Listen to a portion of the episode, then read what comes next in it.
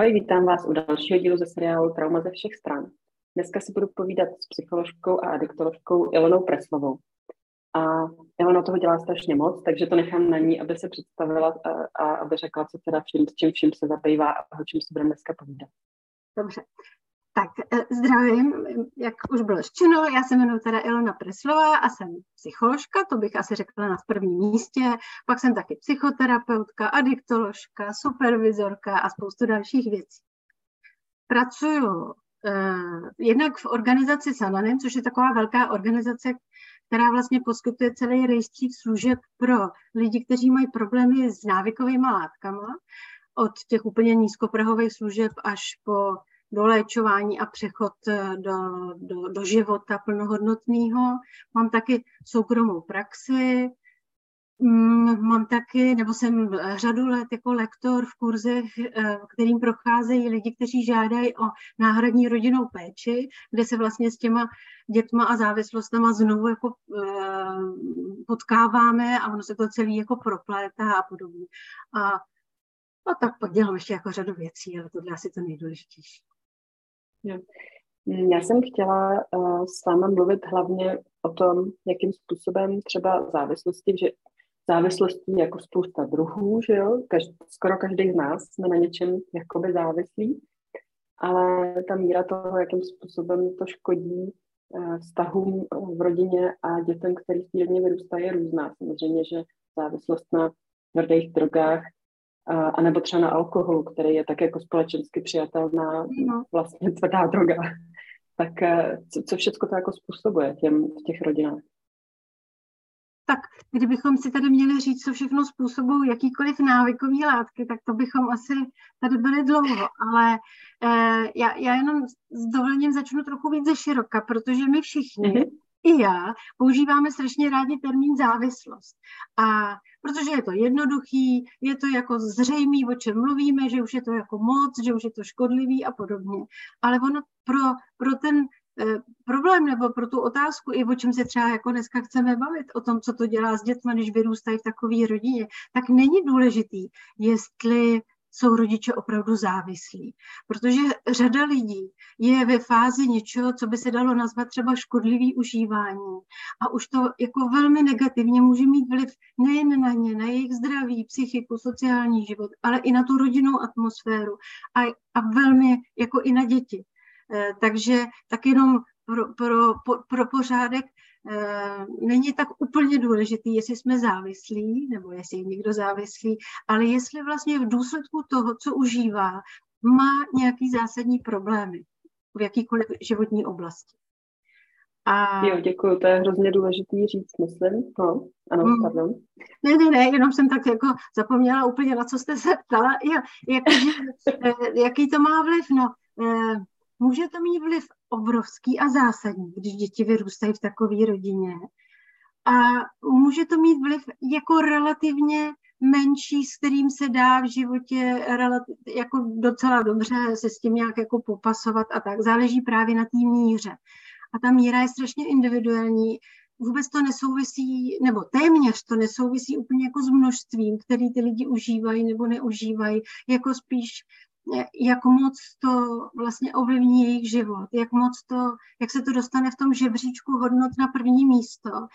A teprve potom jsou třeba děti a, a rodina a práce a, a, a, a podobně. To je, asi, to je asi něco, co, co by se dalo tak jako průřezově to, kolem toho říct. A pak já jsem moc ráda, že jste jako zmiňovala eh, alkohol, protože hodně když se bavíme, hodně často, jako když se bavíme a říkáme, no děti vyrůstají, nebo děti by neměly vyrůstat v takových rodinách, které v souvislosti se závislostmi, tak se jako hodně uvádí často eh, ty drogy. A myslí se tím teda nelegální, nealkoholové drogy, nebo řekněme to, čemu se říká tvrdý drogy v uvozovkách a podobně. Ale on ten alkohol je plnohodnotně rizikový faktor a teď se baví, můžeme bavit i o těhotenství, i v té rodině, ale tím, jak je legální, jak ho drtivá část společnosti užívá, samozřejmě ne všichni rizikově, tak máme jako velkou tendenci to podceňovat. A máme to velkou tendenci podceňovat v průběhu těhotenství ale i v rodinách, kde ty děti vyrůstají, i vlastně potom, jako řekněme třeba prevenci, v dospívání u těch dětí a podobně. To je něco, co je strašně typický, zvlášť teda pro naši českou společnost. No a jak je možné, že ten alkohol je tak škodlivý, co on jako dělá? Uh, protože i vlastně to malé množství, jsem teďka nedávno někde četla, že dokonce i fakt malé množství alkoholu v těhotenství mění nějakým způsobem obličej jako toho dítěte. Byl nějaký výzkum, kde prostě na tohle to přišli.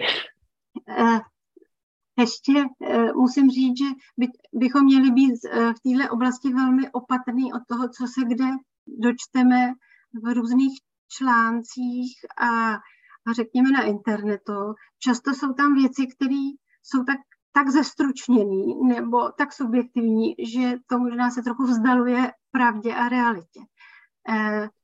Požívání alkoholu v těhotenství může, zvlášť u žen, které jsou jako dlouhodobí alkoholičky, je tam dlouhodobá s prominutím třeba už ta závislost, tak se může stát poškození, který je, normálně má diagnózu, je popsaný eh, v desítky let v učebnicích medicíny, eh, novorozenci nebo novorozenecké oddělení je znají a, a je to, může to být nějaká porucha ze spektra fetálního alkoholového syndromu. Není to jenom takový ten klasický FAS, který většinou známe, ale je tam jako řada dalších, dalších poruch, které můžou být v souvislosti s tím užíváním a přece jenom vlastně se to týká žen, který dlouhodobě a pravidelně pijí.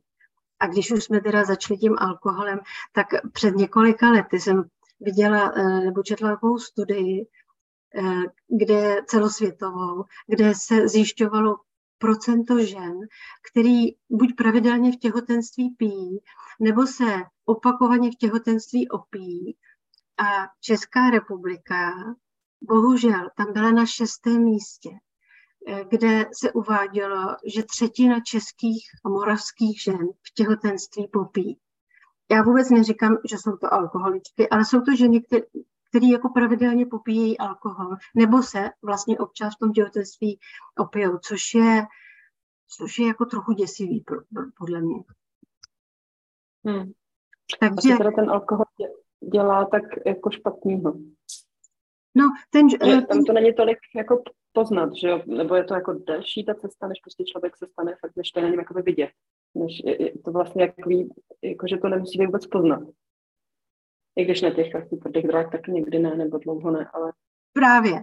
To, to jako, jestli je to poznat na člověku, jestli pije nebo, nebo užívá drogy, to je opravdu jako strašně subjektivní a, a zrovna třeba, když se bavíme o těch drogách, tak Eh, tam opravdu eh, je obrovský spektrum toho, jak může vypadat dívka nebo žena, která užívá drogy. Může to být vlastně takový ty jako mediálně známý, opravdu s proměnutím devastovaný dlouhodobý uživatelky, ale může to být taky dívka, která na to vůbec nevypadá a nikdo z nás by to do ní neřekl, že je třeba tři, drogy, tři roky na drogách. Jo. To je hmm. opravdu záleží, co bere, jak bere, ale taky jakou má jako kondici, jak to její tělo vlastně je schopno eh, se s tím vypořádat, jestli jakou formou bere, jestli je to injekční nebo neinjekční. A je tam důležitá i jako ta droga, že některé drogy jsou přece jenom jako rizikovější než, než, eh, než jiný. A co dělá alkohol v těhotenství, to by asi vám líp řekl nějaký opravdu jako lékař, který se věnuje eh, tomu metabolismu a vývoji, ale my jednoduše víme, že vlastně, a to, to se jako běžně uvádí, že alkohol v těhotenství může být vlastně stejně rizikový jako, řekněme, tvrdý drogy, i když já ten termín moc nemám ráda, a, a, a nebo vlastně v některých případech i horší. Právě vlastně těma důsledkama těma dopadama, které jsou vlastně i třeba mohou být dlouhodobí a jsou jako nez, mohou být nezvratný, ale neznamená to zase, že každá žena, která se v těhotenství napije, takhle porodí dítě, řekněme, poškozený. Ale, ale to riziko tam je. Samozřejmě, a není to jenom to velký riziko, ale je tam prostě řada drobných poruch, kde se může například ovlivnit jako mentální kapacita toho dítěte a podobně. No. Mhm. A co ten alkohol dělá potom v těch rodinách? Co, s čím se tak jako setkáváte v té své praxi? Co řešíte?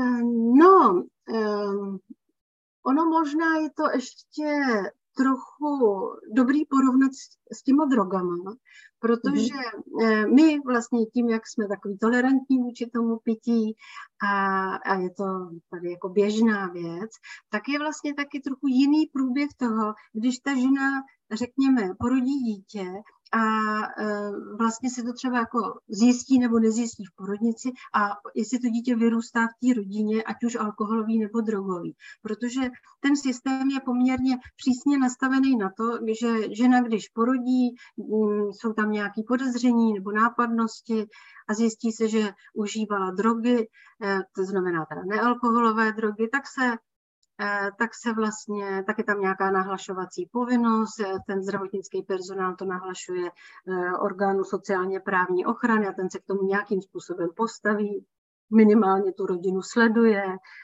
je pod nějakým dohledem a, a, a podobně. Na rozdíl od těch alkoholových um, uživatelek nebo alkoholiček, tak se velmi často stane, že jakoby tím sítem propadne a obecně je to tak, že pokud vlastně dítě vyrůstá v nějaké rodině, která je opravdu jako ohrožená výrazným alkoholismem jednoho nebo obou rodičů, tak se to zjišťuje, nebo nějakým způsobem se to dostane do té kontroly nebo z té státní zprávy až většinou na poput nějakého třeba uh, učitele nebo učitelky ve školce nebo ve škole, že vlastně se setkávají s tím, že ten rodič chodí pravidelně třeba opilý pro dítě nebo zapomíná, že to dítě přichází třeba ospalý ve škole a podobně. Takže tam je, tam je velká, velký rozdíl, že přece jenom si myslím, že v naší e, společnosti, v naší zemi poměrně málo dětí dlouhodobě vyrůstá v rodině, kde se výrazně škodlivě užívají e, tvrdé drogy. Zatímco obrovská část dětí vyrůstá v rodinách, kde se nadmíru pije, bych to řekla laskavě. Takže to, mhm. to je jako velký rozdíl. A pak je ještě velký rozdíl v tom, že um, registrovaných uživatelů drog máme v České republice řádově desítky. Bavíme se o nějakých něco pod 50 tisíc. To znamená, to jsou lidi, kteří jsou někde registrovaní v nějakých adiktologických službách. A um, lidi, kteří um, jsou registrovaní přes nějaký problémy s ohledem e, jako s alkoholem, s alkoholismem, tak se počítají na stovky tisíc. Takže tam je i velký nepoměr, kolik lidí tady pravděpodobně má problémy s alkoholem a kolik lidí tady má problémy s drogama. A aniž bych chtěla jedno nebo druhý jakkoliv zlehčovat, to opravdu tak není, tak eh, třeba i to, jak jsme jako nastavení, aby dítě nevyrůstalo v rodině, nebo často slyšíme, že třeba pěstouni říkají, no, oni často ty mámy jsou takový, nebo užívají drogy a podobně. A i potom, jako když děti vyrůstají, tak se bojíme, aby to dítě nespadlo do, do drog, ale jako by ten alkohol alkohol máme pocit, že, tam, že se tam jako neděje v, těch, v těchto těch rodinách, nebo že to není takový riziko. Takže to je velký rozdíl. Hmm. No kolikrát i děti, když jim je 15, tak ta široká rodina s velkou slávou jim teda nabídne šampaňský nebo nějaký alkohol, že jako no. nebo 18, já nevím. Pojďme si připít, jako teď už můžeš, teď už můžeš pít a ten alkohol je jako taková společensky opravdu no, jasně. i v rodinách, které jako jsou jinak, eh, myslím si, eh, bych to řekla, jako vnímaví nebo otevřený a chápou ano. vlastně všechno možný no. ostatní, tak ale ten alkohol, to je jako když si dám prostě čokoládu, no tak teď si dám prostě eh, jak velký riziko je, když právě se tak strašně snadno a často setkáme s tím alkoholem, eh, kde je jako ta, mm, jak se stane, že se člověk stane závislým, jako kde je podle vás ta příčina? Uf. Jak se, co, jak se stane, že člověk překročí tu hranici mezi tím hmm. relativně kontrolovaným a společenským pití do toho do toho, kde už to prostě dělá zásadní problémy, hmm. je zrovna u alkoholu strašně nenápadná. V tom je to velký nebezpečí. Um, a pak je vlastně velmi těžký, aby jeho okolí nějak to jako začalo řešit, protože vlastně ten člověk často řekne, no ale vy všichni pijete v nějaký partě nebo na vesnici, jo, v nějakém společenství a podobně. Je tam strašně těžký chytnout tu míru, kdy už to začíná být problém. A eh, jeden, jeden z takových příznaků, ať už podáme do jakýkoliv závislosti, je, že my to nechceme vidět. A, ale jak se, co k tomu všemu vede a jak se to jako stane, to je opravdu jako strašně složitý. Že jo? Um, u těch drog je to možná um, zjevnější v tom, že víme poměrně rychle, že to je něco, co je špatný, co se nemá dělat. U toho alkoholu je strašně těžký vlastně jako rozlišit už tu míru té škodlivosti a toho nebezpečí. Ale kdybychom se vrátili do, do rodin, jak se to stane, tak eh, to je, to je asi otázka na Nobelovku, no, ale eh, obecně si myslím, eh, že to, že dítě v dospívání, řekněme, jde do nějakých zakázaných věcí, nebo že dělá věci, které rodičům se nelíbí, tak to je asi dost častý a přirozený vývoj a to, že dítě něco zkusí, ještě zdaleka neznamená, že z něho bude uživatel drog a, a podobně. Tam, eh, tam vlastně je mnohem důležitější, jestli, jestli to opakuje, jestli tím začne řešit nějaký svý, jako třeba psychický trable nebo jiný. Je řada lidí, a to platí možná výrazně třeba u alkoholu, ale i drog. Ale on etyl alkohol je vlastně splňuje veškerou definici drogy, jo. takže hmm. eh, je to prostě o tom, že řada lidí se jako samoléčí návykovou látkou. Jo. Myslím, že ta hranice mezi tím, jestli mi to dělá příjemnou pohodu v pátek večer um, a když, když to mít nebudu, tak se nic neděje a stejně si páteční večer hezky užiju, tak to je jedna z těch velkých velkých rozdílů, nebo jestli, jestli prostě udělám všechno pro to a obětuju tomu všechno, tak eh, to je možná taky nějaký takový příznak, nebo um, jestli si radši sedím dál v hospodě, nebo si dám, i když já nevím, mám třeba rande s holkou, která se mi vždycky líbila. Jo, je to přesně o tom, jak se to začne posouvat na tom hodnotovém žebříčku výš a výš. A ta závislost, kterou jsem na začátku tak jako znehodnotila, tak ta se vlastně projevuje tím, že, že úplně nahoře je ta návyková látka a všechno ostatní je důležitější. Takže vlastně se napiju a piju večer, i když vím, že mě příští den můžou třeba v práci dále dechnout, protože jsem řidič eh, z povolání, nebo si prostě dám, i když vím, že mě hrozí, že to na mě někdo může poznat a můžu přijít o dítě třeba a podobně. Takže to je asi ta, to je ta hranice, která je úplně zásadní. Mm-hmm. A co to dělá teda s dětma, když vyrůstají v rodině, kde se, a teď záleží zase ta míra, jako co to dělá s dětma, který občas vidějí rodiče pít, co to dělá s dětma, který uh, vidějí rodiče často opilí? Co to dělá s dětma, který skutečně žijou jako s rodičema, který každý večer uh, se opíjejí jako do němoty, řekněme. Jako to spektrum je asi široký. A já si třeba pamatuju ze svého dětství, že mě jako hrozně vadilo, i jenom když jsem viděla maminku, jako je, ona jako pila jednou za čas, jo, to prostě vůbec, jako, že občas přišla domů taková jako třeba veselá.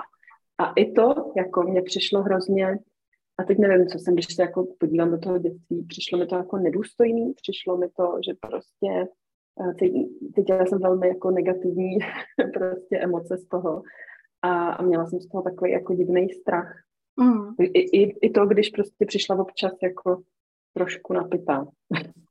Jo, děti jsou strašně vnímaví, jo, takže oni velmi dobře jako cítí, kdy už, kdy už to je jako trochu přes hranu. Upřímně řečeno, děti, které vyrůstají v rodinách, jak jsem říkala, u nás častěji dlouhodobě vyrůstají děti v rodinách alkoholických než těch drogových. Ale eh, ty, ty zásadní dopady jsou asi dvoje. Jedna, jedna je to, co všechno dělá, když rodič je opakovaně pod vliv, dobře, rodiče závislí, aby jsme to zjednodušili, tak vlastně to jako zásadně ovlivní jednak tu domácí atmosféru, protože to dítě nikdy neví, jak se ten rodič bude chovat. Jestli zrovna bude v pohodě, nepohodě, jestli bude jako pod silným vlivem, jestli, jestli bude agresivní, vzteklý, nebo bude jako běžně děti, které vyrůstají třeba v alkoholických rodinách, říkají, já jsem vlastně nikdy nemohl vzít kamarády domů, protože jsem nevěděl, jestli máma nebude prostě pozvracená nebo spát odpoledne a podobně. Takže je to taková jako obrovská nejistota, kterou si do, do života odnášejí. E, navíc vlastně, když jeden z těch rodičů je mm, závislý, tak tak vlastně to velmi jako devastuje i, te, i ten partnerský vztah s tím druhým rodičem. Takže vlastně často ten v úvozovkách jakoby zdravý rodič dělá všechno pro to, aby eh, ho třeba přived na léčení nebo aby ho neprovokoval, aby třeba nebyl agresivní a podobně. Takže běžně se v těch rodinách stává, že jakoby na ty děti není čas. Ne, že by se jim třeba jako nedalo najíst, ale už není čas na to, a, a možná jsme u nějakých takových těch traumat, eh, vnímat, jestli to dítě zrovna je smutný, protože se mu ve škole něco stalo, nebo co prožívá a podobně. Takže běžně se vlastně stává, že to dítě se naučí spolehat samo na, sobě, na sobě. Vlastně začne být mnohem dospělejší. Mnohem dospělejší, než by odpovídalo jeho věku. Ví, že nemůže moc uh, obtěžovat tu rodinu, začne, začne třeba jako uh, se hodně snažit, aby aby už jako tam nepřinášel další problémy, nebo, um, nebo prostě začne trochu brzo, příliš brzo jako unikat z té rodiny a podobně. A to je, to je takový docela jako častý průběh uh, dětí, který vyrůstají třeba, zvlášť třeba u nás v těch alkoholických rodinách. A já uh, třeba v té své praxi často potkávám velmi úspěšné ženy, opravdu jako velmi, Eh, který přicházejí až ve svým nějakým třeba dospělým, mladým, středním věku a přicházejí s tím, že mají velký problémy v nějakých vztazích, že nerozumí tomu, proč jim ty vztahy v životě nejdou. A tam se vlastně jako dostaneme k tomu, k čemu vyrůstali, kde si jako nevytvořili nějakou bazální důvěru v tom, že někdo, pro někoho jsem zajímavá jenom tím, že jsem něčí dítě a, a, a podobně. Takže to, to, to všechno, co to udělá, tu atmosféru, to, že to dítě stojí vlastně na okraji pozornosti, a ono na to může reagovat jakkoliv, že jo? může na to reagovat taky unikem do nemoci a, a, a, nějakým výrazným zlobením a, a, a podobně, ale taky vlastně přehnanou třeba snahou být úspěšný ve škole a podobně. Tak to je jedna věc. A ta druhá věc, co to s dětmi dělá, když v tom vyrůstají, je, že se nevědomky naučí, jak se řeší náročné situace v životě. Že to vlastně takový model, eh, jak se postavit k tomu, že mám špatnou náladu, že se mi něco nepovedlo, že mám pocit, že ten život stojí za houby a podobně. A to je možná ještě rizikovější, protože jim se to jako dětem nelíbí, chtěli by, aby rodiče byli v pohodě, aby se jim věnovali a aby byly hezký večery a podobně, ale, ale jako vlastně se setkávají s tím, co dělám, když, když se nedaří. A oni vyrostou a začnou si žít svůj vlastní život a říkají si, to já nikdy nebudu dělat. Ale když ty těžkosti v životě přijdou, což přijdou každému z nás, tak, tak jako by jako automaticky nebo podvědomě velice často, neříkám, že vždycky, šáhnou k tomuhle řešení. Něco si zobnu, něco si pouknu a ono to na chvilku uteče, že? nebo zmizí. Mm-hmm.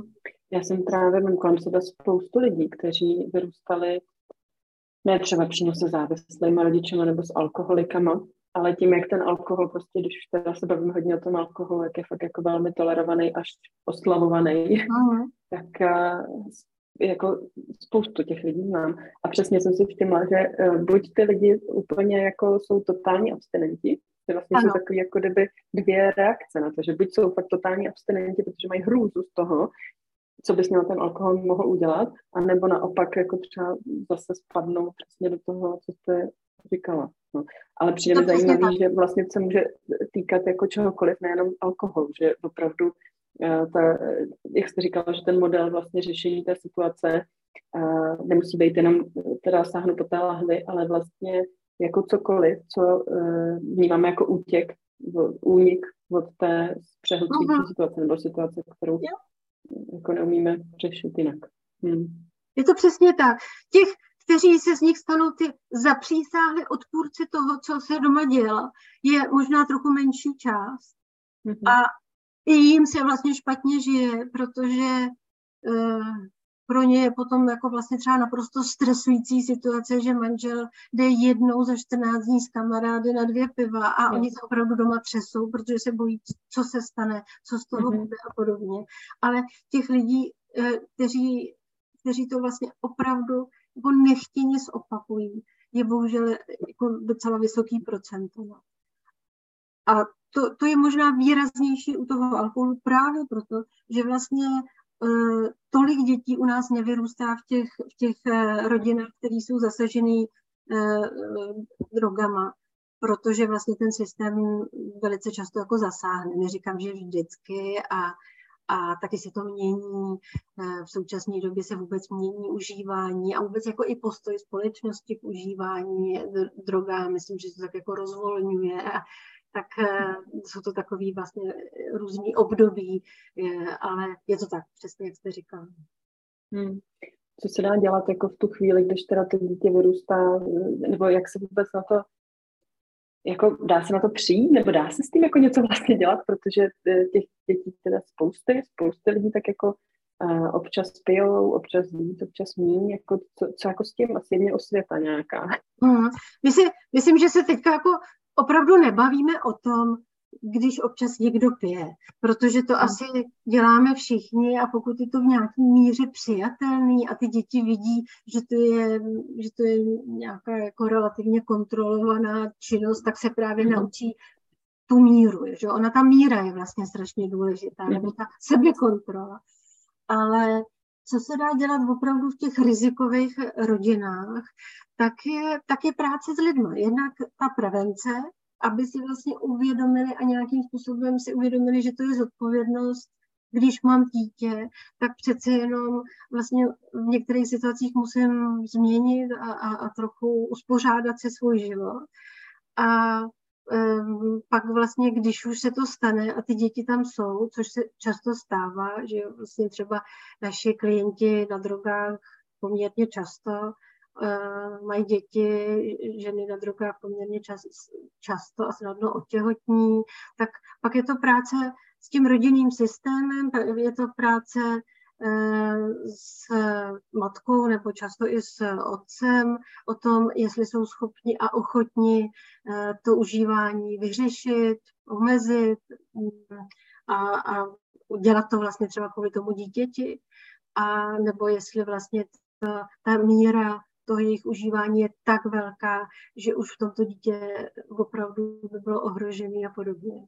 Ale je to, je to těžké, je to těžké to rozhodovat, je těžké do toho zasahovat, přináší to spoustu takových jako střetů a nepochopení a je to o tom, že eh, jak je to těžký u alkoholu, tak je to těžký u drog, jako říct, kde je ta míra už té velké škodlivosti, že to nejde. Eh, to spolupráce mnoha profesí, no, je, není to vůbec jednoduchý. Hmm. A Samanin má nějaký program uh, pro vlastně, co to je za program? Asi Sananin, víte, Sananin má mm, program, nebo Sananin pracuje mimo jiný taky eh, s těhotnými ženami, uživatelkami, stejně tak s matkami nebo i otci, na ty nesmíme zapomenout, mm. kteří chtějí vychovávat děti a pracujeme eh, s nima opravdu úplně od těch nízkoprahových služeb, od, od terénu, od káčka, kontaktního teda centra, kde se velmi často přesně jako podaří zachytit třeba tu těhotnou ženu a už s ní pracovat, což je vlastně ideální. Snažíme se jí vést eh, k tomu, aby se nějak postavila zodpovědně vůči tomu těhotenství a Potom máme léčbu, máme několik forem léčby, pokud ta žena nebo muž chtějí eh, se léčit a zároveň nepřijít o dítě. Máme eh, terapeutickou komunitu vysloveně pro matky s dětma, kam teda přijímáme i otce. A e, já na ně nechci zapomenout, protože poslední dobou, a to je strašně milý, potkávám řadu mužů, klientů, kteří se vylečili ze své závislosti, pečují o svoje děti.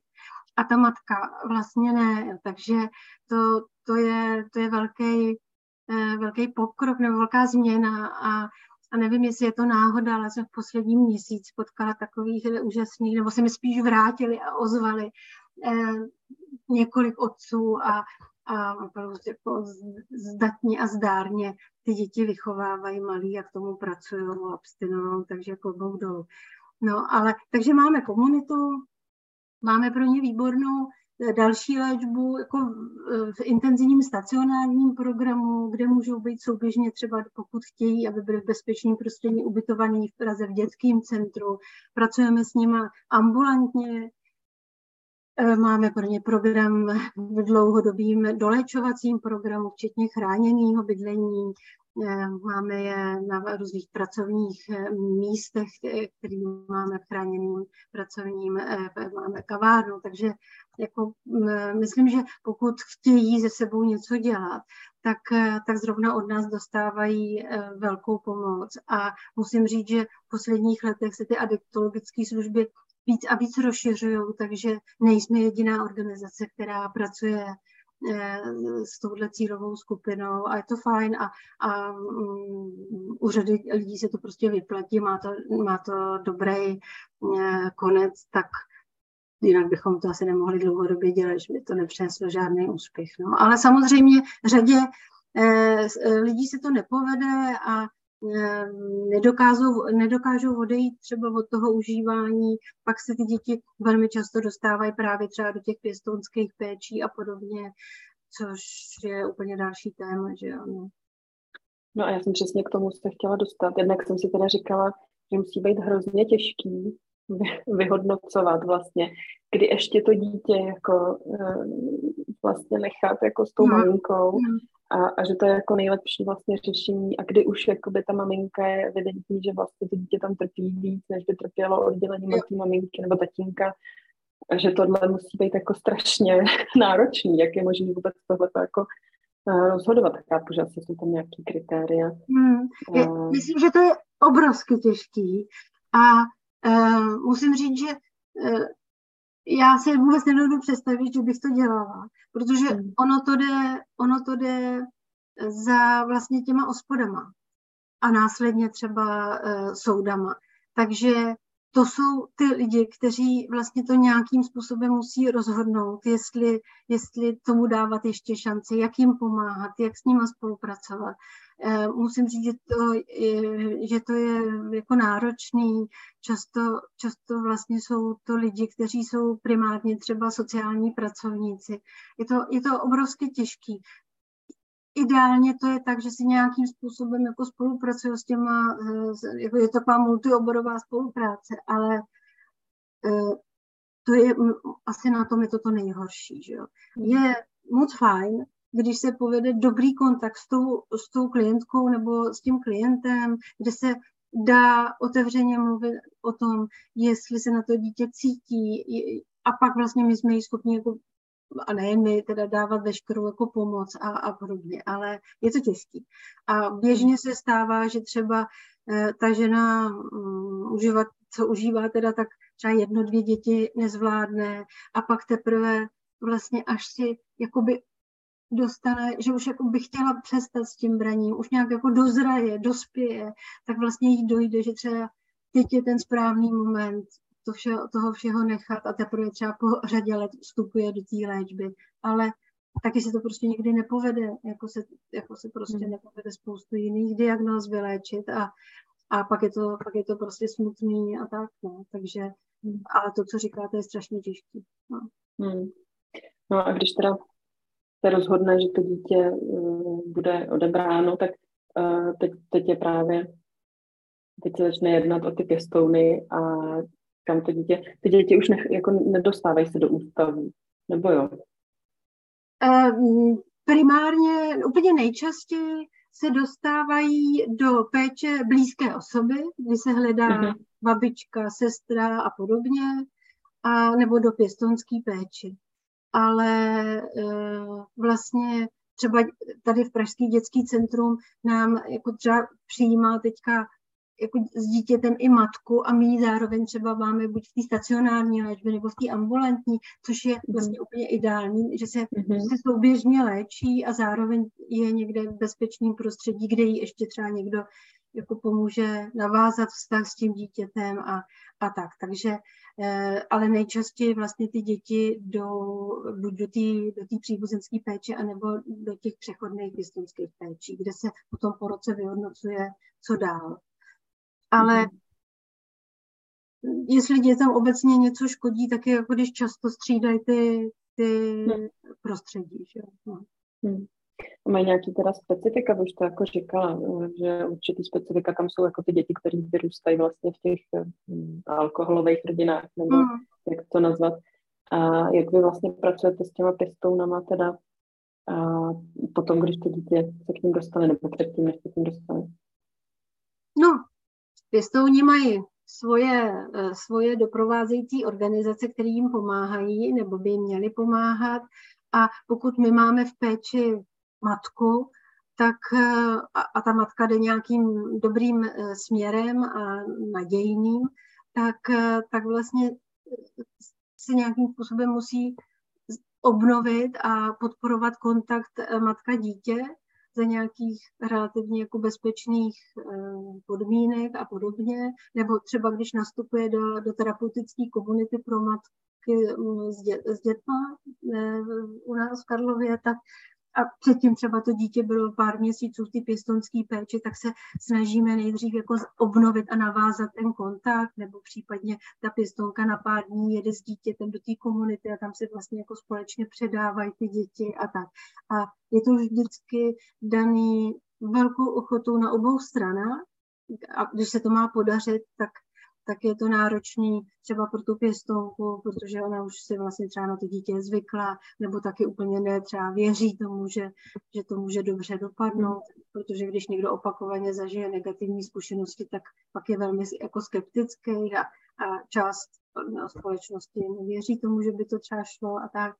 A, a zároveň my nějakým způsobem pracujeme s tou, s tou matkou, abychom ji um, jako učili navázat vztah dítěti, um, snášet tu, tu zátěž a podobně. Protože um, ono se to snadno jako, um, snadno řekne, že to je tak strašně špatný, že, že kvůli dítěti nepřestane brát třeba, ale ono to není tak jednoznačný. Že? On, když někdo dlouhodobě bere, tak velmi často má za sebou mírně řečeno složitý dětství.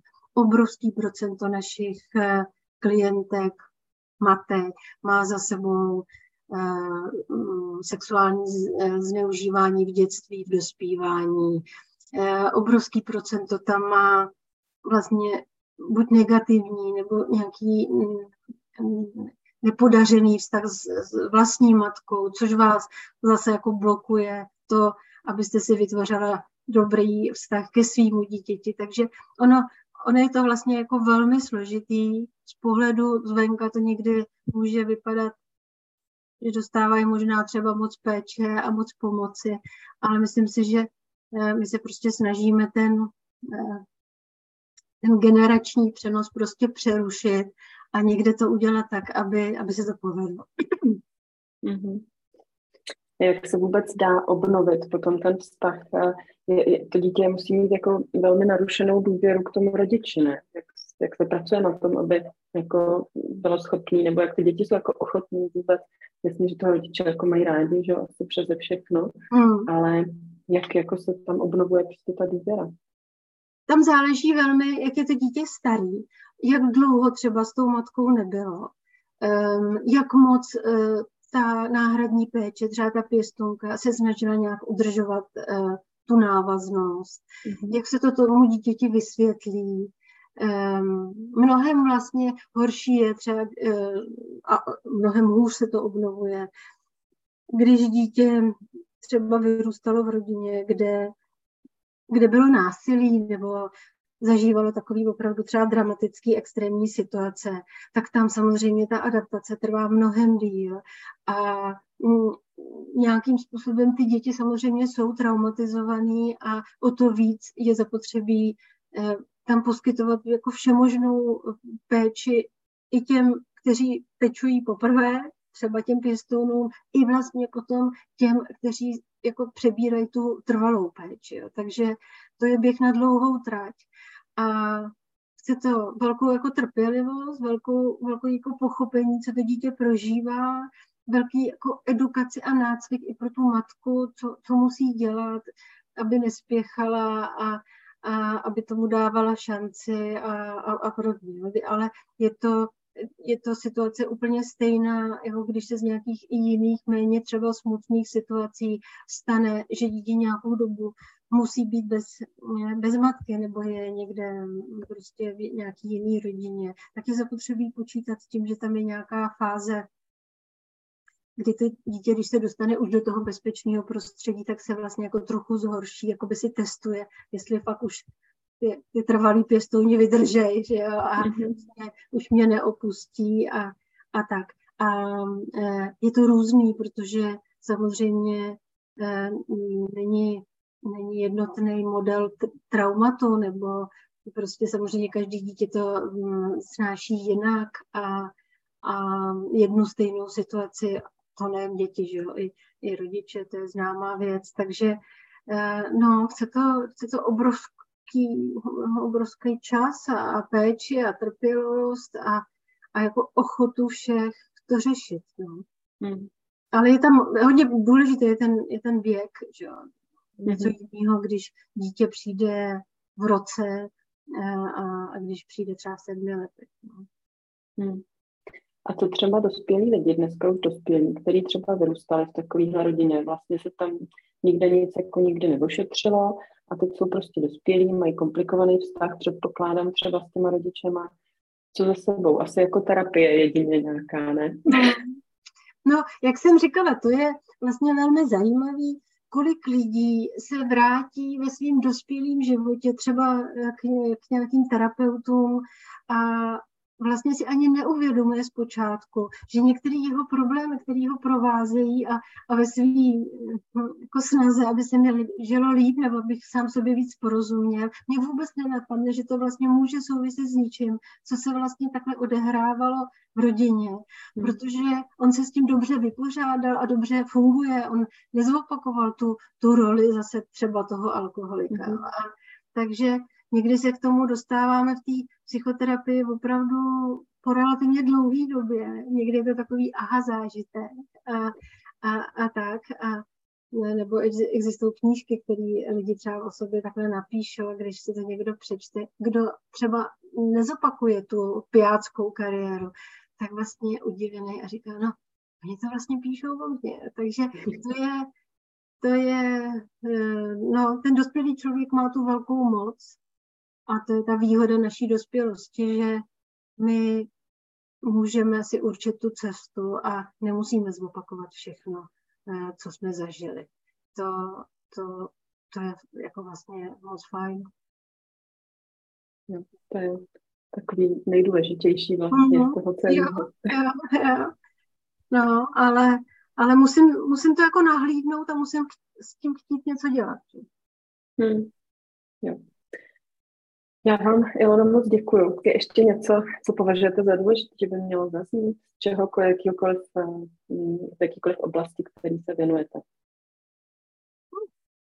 Tak přijde mi, eh, přijde mi strašně důležitý, abychom si nemysleli, že když nejsme ty peťáci na ulici, že je úplně v pohodě pravidelně něco užívat protože si myslím, že se, že se to trochu jako hodně, hodně tak jako rozvolnilo třeba s užíváním kokainu a podobně.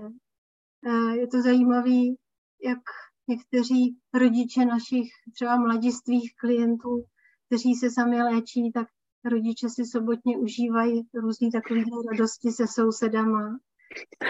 Byla bych, byla bych hodně opatrná, abychom nepodceňovali věci, když nevypadáme jako ten šílený, co, co nám ho ukazují v televizi. A, a pak mně prostě přijde něco, co asi všichni víme, ale mám chuť to říct, že, že je docela fajn vzít zodpovědnost za svůj vlastní život a za to, co dělám a co dělám svým rodičům, teda svým dětem a, a, a že to tak je, no, že, že prostě člověk má být zodpovědný za to, co dělá a co říká a jaký dává model svým okolí. Možná mně přijde ještě důležitý znova zopakovat to, že vlastně to nebezpečí číhá jakoby v tom, že my řešíme situace jako nějakým únikem.